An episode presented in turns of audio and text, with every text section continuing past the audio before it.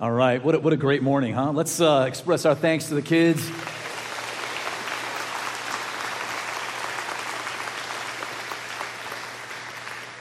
And the leaders, you know, who every week behind the scenes are helping our kids understand what it means to find their way back to God. Let's just say thanks to all the leaders that give every week in Kid City. You bet. Uh, my name is John Ferguson, and I'm one of the teaching pastors here. And uh, boy, I tell you, what a great morning. It's like sixty degrees outside. We got the kids singing. We got Corey getting baptized. The worship was incredible. You know, I mean, I just need to like like get a little single here, and the day's been awesome, right? Tell you what, thanks for being here and celebrating with us uh, at Community Christian Church. There is no place uh, that I would rather be, so thanks thanks for being here. A uh, quick show of hands, just kind of get you thinking along a certain uh, uh, line of thinking. Uh, how many of you enjoy going to garage sales, flea markets, and those types of sales? All right, wow, almost half of you do, okay. You know, you never know what you might find beneath a stack of great, you know, old uh, L Ps, right, or a, or, a, or a pile of Tupperware, right? Uh, how many of you, though, are like me and mm, you're not really too crazy about those kind of sales? Okay, you know, it looks like we're about divided like fifty-fifty. Well, uh, what I'm going to tell you might change your mind, okay? Just a few months ago, a teacher from Charleston, South Carolina, was trying to sell a painting for a few bucks in a garage sale. And nobody wanted it, so on a whim, she decided to have it appraised. Turned out to be worth one hundred five thousand dollars. Yeah. Uh, in twenty ten, a guy by the name of Rudy Guerrero bought some old photos from a sale because he liked the older tin-type look to them. One of those fro- photos turned out to be a rare picture of Billy the Kid from eighteen seventy-eight. The picture is worth over five million dollars. Wow. You know what he paid for it? Two bucks. Two bucks. That's a nice investment. And if that story doesn't make you want to go treasure hunting, okay, here's this one. A guy paid five dollars for a pile of documents that turned out to be Coca-Cola stock certificates. Yeah, that's a good day, huh? Yeah. The estimated worth, one point eight billion dollars with a B dollars. Yeah. Yeah, wow is right. Now, we like those stories, don't we? And we'd probably like them even more if they happened to us. Are you with me? Yeah, how about it? I think something in us loves the thrill of a hunt, especially when it comes to unearthing valuable items that everybody else thinks is worthless. And here's what we got to remember about hidden treasures today, people. Just because someone isn't aware of something's value doesn't make it worthless.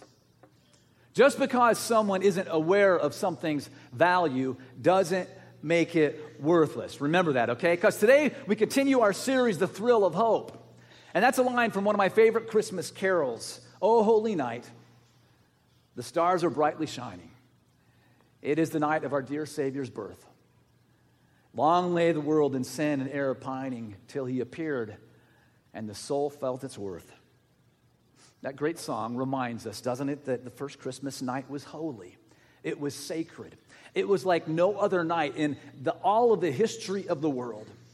But what I want you to do today for just a few moments, I want you to think about that line, the soul felt its worth. Think about that line, the soul felt its worth. I mean, what does that really mean, the soul felt its worth? I don't know about you, but I think it's easier for me to look back on times in my life when my soul hadn't felt its worth, especially when I was a kid. You know, I grew up playing Little League Baseball, and I was a pitcher, or at least they told me I was a pitcher. I came in one time, and this was in Peanut League, and I walked the bases loaded. I not only walked the bases loaded, I walked four guys in. And you know what happens in Little League when the bases are loaded? You get to throw eight balls to walk a guy in. I, I didn't need a calculator to even figure out how many balls I threw that day. I mean, I sort of thought, what coach was he, what was he possibly thinking? Or, or later on, uh, you know, when I was in eighth grade, and in an effort to impress my girlfriend, I went on the Tilt-A-Whirl ride one too many times at the Saint Mary's Carnival, got sick to my stomach, and literally threw up on her. True story. You wonder why I am the way I am. Yeah, it's amazing I made it through adolescence. It really is. No, my soul did not feel its worth. But I, I would say it is easier, isn't it, to look back and see the times when our soul hasn't felt its worth, and it may have been more serious circumstances. Maybe a relationship fell apart, or maybe an addiction or a destructive behavior, you know, it just seemed to get the best of you over and over again. Or, or I don't know, maybe it was a disappointment at work or a financial failure. I don't know, maybe maybe you look back and, and you can think of times when your soul didn't feel its worth because you felt used by someone, or I don't know, maybe you felt ignored and cast aside by family or friends, or possibly passed over for an opportunity that you so wanted to come your way. But we've all had times like that, haven't we? Haven't we? I mean, haven't we all had times where, you know, if we were honest, we'd say, yeah, you know what, my, my soul, it, it didn't feel its worth. And I think in some ways, Christmas can sort of magnify those feelings, you know. Uh, we, we can look around, and, and sometimes it seems like everybody's so happy.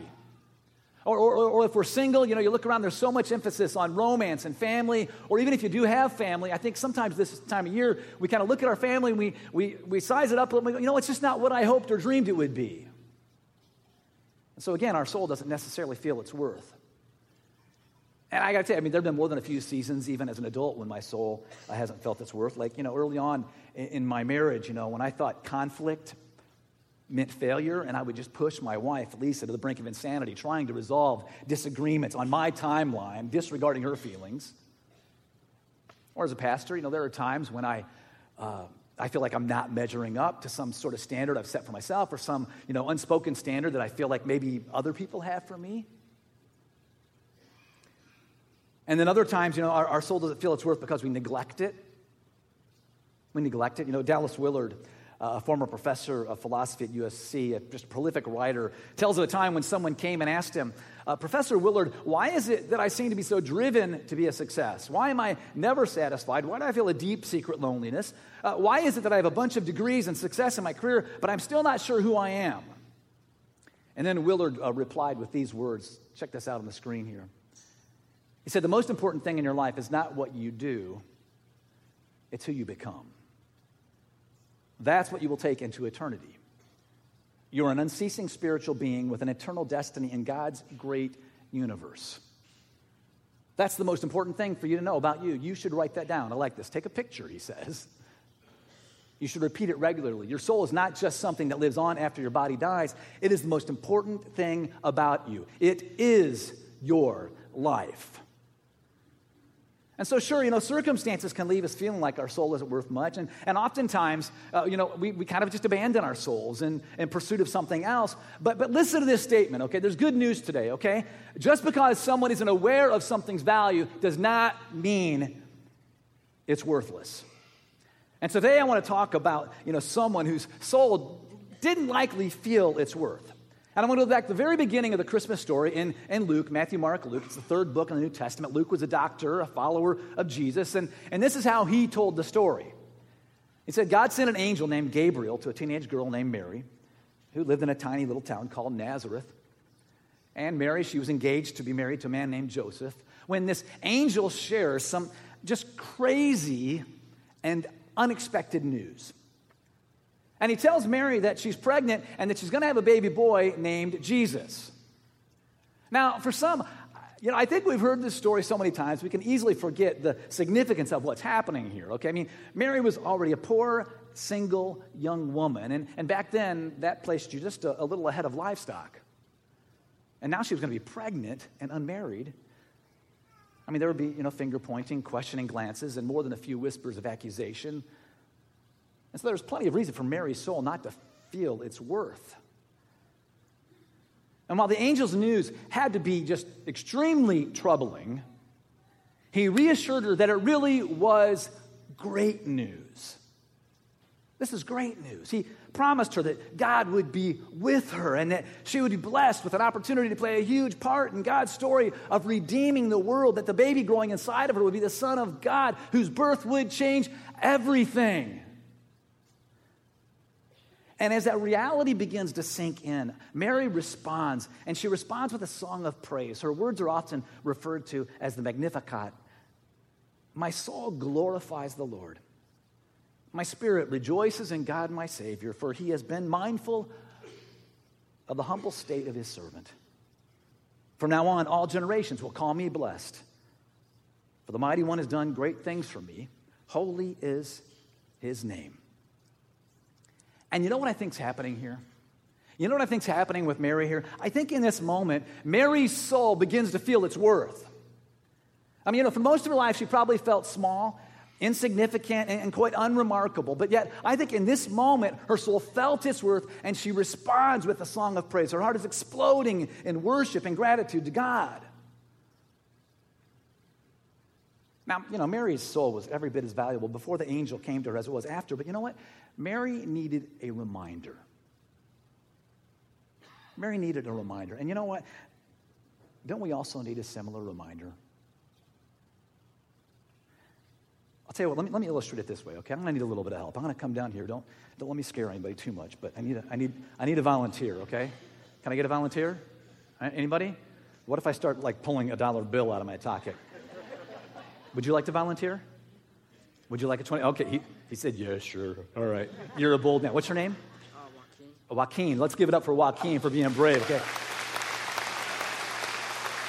Joaquin seemed just a little more receptive when I pulled the dollar bill out.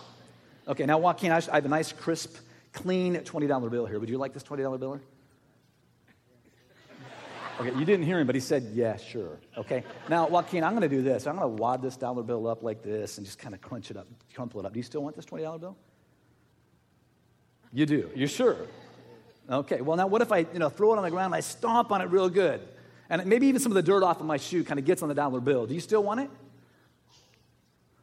it? That was a resounding yes, people, all right? All right, why do you want that twenty dollar bill? Because it's still worth twenty dollars, right? I can stomp on it, I can crumple it up, I can do all sorts of things to it, but it's still worth twenty dollars. Let's give Joaquin a hand for being a good sport. It's all yours, there you go.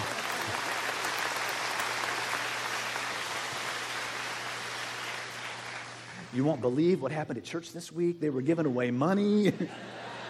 You got to come to my church. You see, Mary's soul, Mary's soul was of great worth. See, even when she didn't have any circumstantial evidence to feel it, even on those days when she felt crumpled up and maybe even stomped on, Mary's soul was of great worth. And now she sings these words of praise to God, and I think her soul finally really begins to feel its worth. Remember, just because someone isn't aware of something's value doesn't make it worthless. So what was it that helped Mary's soul feel its worth? I mean, what, what was that? Well, first, God came near to Mary. Yeah, God came near to her through the messenger that he sent and through this mind-blowing declaration that his son was actually forming as a baby within her. Can you imagine? Allow yourselves to step into her sandals for a moment. She gets this mind-blowing news that this baby formed within her is going to be God's son. Now, just this week, a friend of mine and my wife, Lisa, let us know that they were expecting for the first time. And so what's my follow-up question? I asked them what? When do you do? Right, yeah. And then I said, well, do you know the gender of the baby? Right? And they said, yeah. Well, I mean, imagine what it would be like if Mary were alive today and someone were to ask her, do you know the gender of the baby? She said, yeah, it's a boy. And then under her breath, she would say, who's going to save the whole freaking world? I mean, moms are proud, aren't they? I mean, come on. All right, it reminds me of a Christmas card I got. Take a look at this.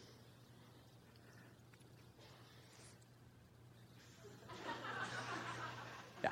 Well, if it isn't Joseph and Mary. It's kind of a slow build there, isn't it? Yeah.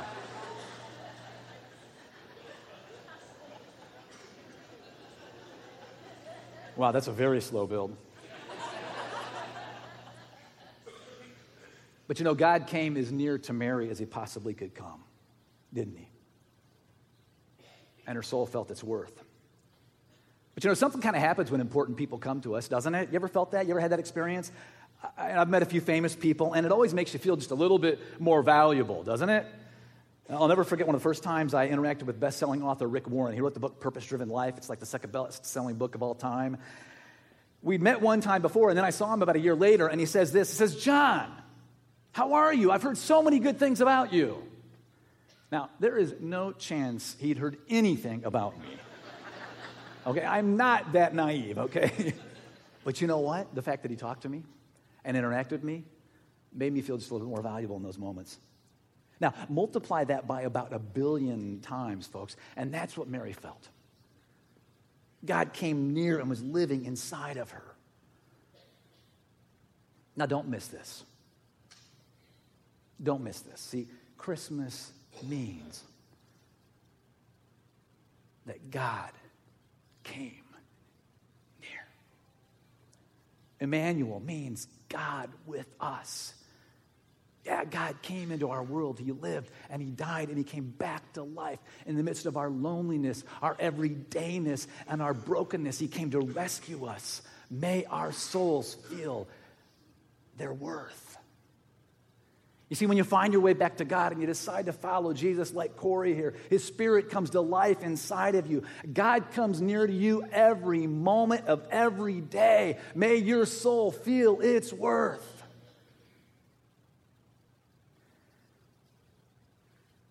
Well, there was something else that helped Mary's soul feel her worth. God commissions her. Yeah, he gives her a mission. God entrusted Mary with bringing Jesus into the world. He gave her the opportunity to play a huge role in a story that could change the course of history. Now, think about that for just a moment, okay? It was a woman who brought Jesus to the world. I mean, God could have done this any way he wanted to, and I can't tell you how countercultural this really was, but he chose a young girl. Yes, God was and is an equal opportunity employer. He is pro-women. And the angel Gabriel said to Mary, "You will conceive and give birth to a son, and you are to call him Jesus. He will be great and will be called the Son of the Most High.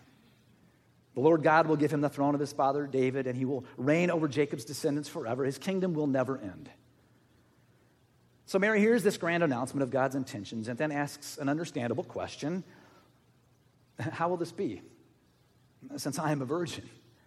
And, and you know, I think at this point, Mary must have all of a sudden remembered her circumstances. Okay, I'm, I'm a poor young woman. I've barely been noticed by anybody. I have no track record of doing anything significant. But there's something going on here that I, I want us to notice. See, Mary is being, I think, lifted out of her small and narrow view of her own story and commissioned by God to join his bigger story to restore and reach the world. And just when she had to kind of be nodding her head in disbelief, asking, how will this possibly be? The angel responds by saying, Mary, the Holy Spirit will come upon you and the power of the Most High will overshadow you. See, God gives her a mission that is so much bigger than herself. It's going to require so much more energy than she could ever muster up on her own. And when the angel announces this absurd, kind of inconceivable plan, he promises her the power that she's going to need to accomplish this mission will come from God's Spirit. See, Mary also felt her worth when God commissioned her. She began to realize her potential value. See, we all have intrinsic value. No matter what your circumstances, no matter who you are, you have intrinsic value. A twenty dollar bill is always worth twenty dollars. It has intrinsic value. As people created in the image of God, we are valuable. But you see here, we also have potential value. And just like Mary, God wants to work through us to change the world. And he has commissioned every single one of us to play a part in his mission. And when we realize that and respond to it, you see, our souls are awakened. We come alive to what we are here for. And our soul can feel its worth, I think, in a whole new way. And every once in a while, I think back to how Community Christian Church got started. And, you know, there was just about five of us. And, you know, the truth is we weren't that much older than Mary. Uh, some of us were still virgins. I'm not kidding. I've often thought that this church was actually an immaculate conception. You know, I was twenty-three, Dave was twenty-five, and I've often said, you know, I can believe that people came one time. I just can't believe they came back. You know, they, they came and probably were thinking, oh, okay, that's nice. We've seen the youth group. Where's the big church? But, you know, looking back, I know that it was only because God's Spirit was alive and he saw the potential in what would become Community Christian Church. Don't miss this, folks. God wants to work through you for something much, much larger than yourself.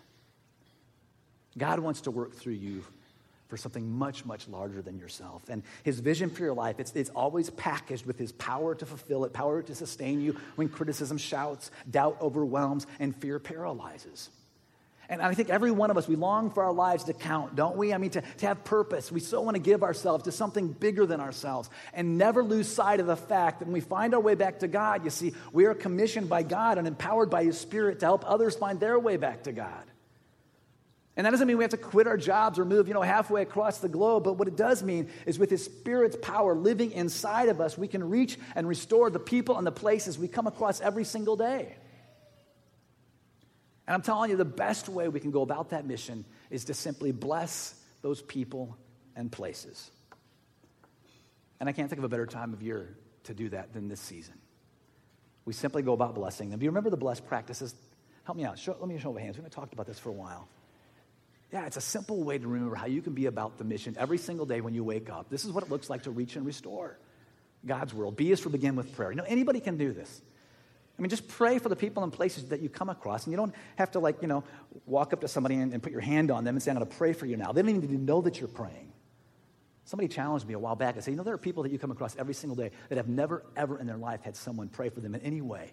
Imagine that. You could be the first. L is for listen. Yeah, people long for someone to listen to their hopes, their dreams, and their fears. You can be that person. E is for eat. How, how hard is that this time of year? I mean, you have to work to not eat, but we know sharing a meal with someone, you know, there's just something about that that takes a relationship from an acquaintance to friendship faster than almost anything we can do. And then that first S is serve. Look for tangible ways to help. And then finally, the second S is story. And eventually, you'll have the opportunity to tell your story of how you found your way back to God. But that's what it looks like to be on mission, to reach people who are far from God and restore God's dream for our world. Just bless the people and the places around you. What if community became known as a church that simply blessed the people and places around us? Uh, we're going to celebrate communion. We do this every week here at Community. We welcome anyone who's on this journey of finding their way back to God to celebrate with us. The bread that we eat represents Christ's body. The juice that we drink represents his blood that was shed on the cross. And it reminds us that not only did Jesus come near, he lived among us, he died, and he came back to life. On that holy night, you see, God declared that we have value. We have intrinsic value because we are created in the image of God, and he wants his spirit to come to life inside of us. We also have potential value as God commissions us to join him in his plan to reach and restore the world. Oh, holy night. Oh, holy night. The stars are brightly shining. It is the night of our dear Savior's birth. Long lay the world in sin and error pining till he appeared, and the soul felt its worth. In a moment, the bread's going to be passed. The ushers are going to come forward. The juice will be passed. I want you to hold on to that bread and that juice. We have a special moment for you where we're going to take it together. And remember, just because someone isn't aware of something's value doesn't make it worthless. Mary's soul felt its worth. And the same thing that happened to Mary can happen to every single one of you. God wants to come to life inside of you. And he wants to give you a mission and a purpose that can change your world. Let's pray.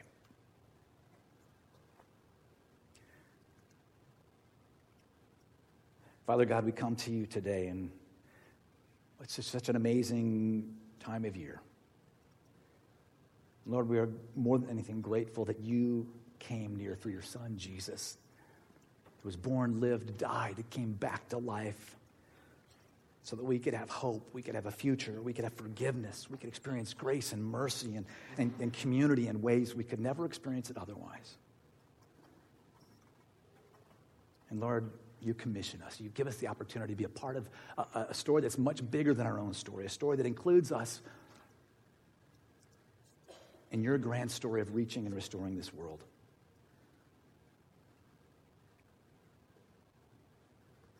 God, we love you.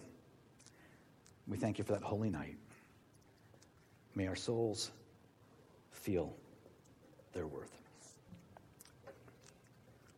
Amen.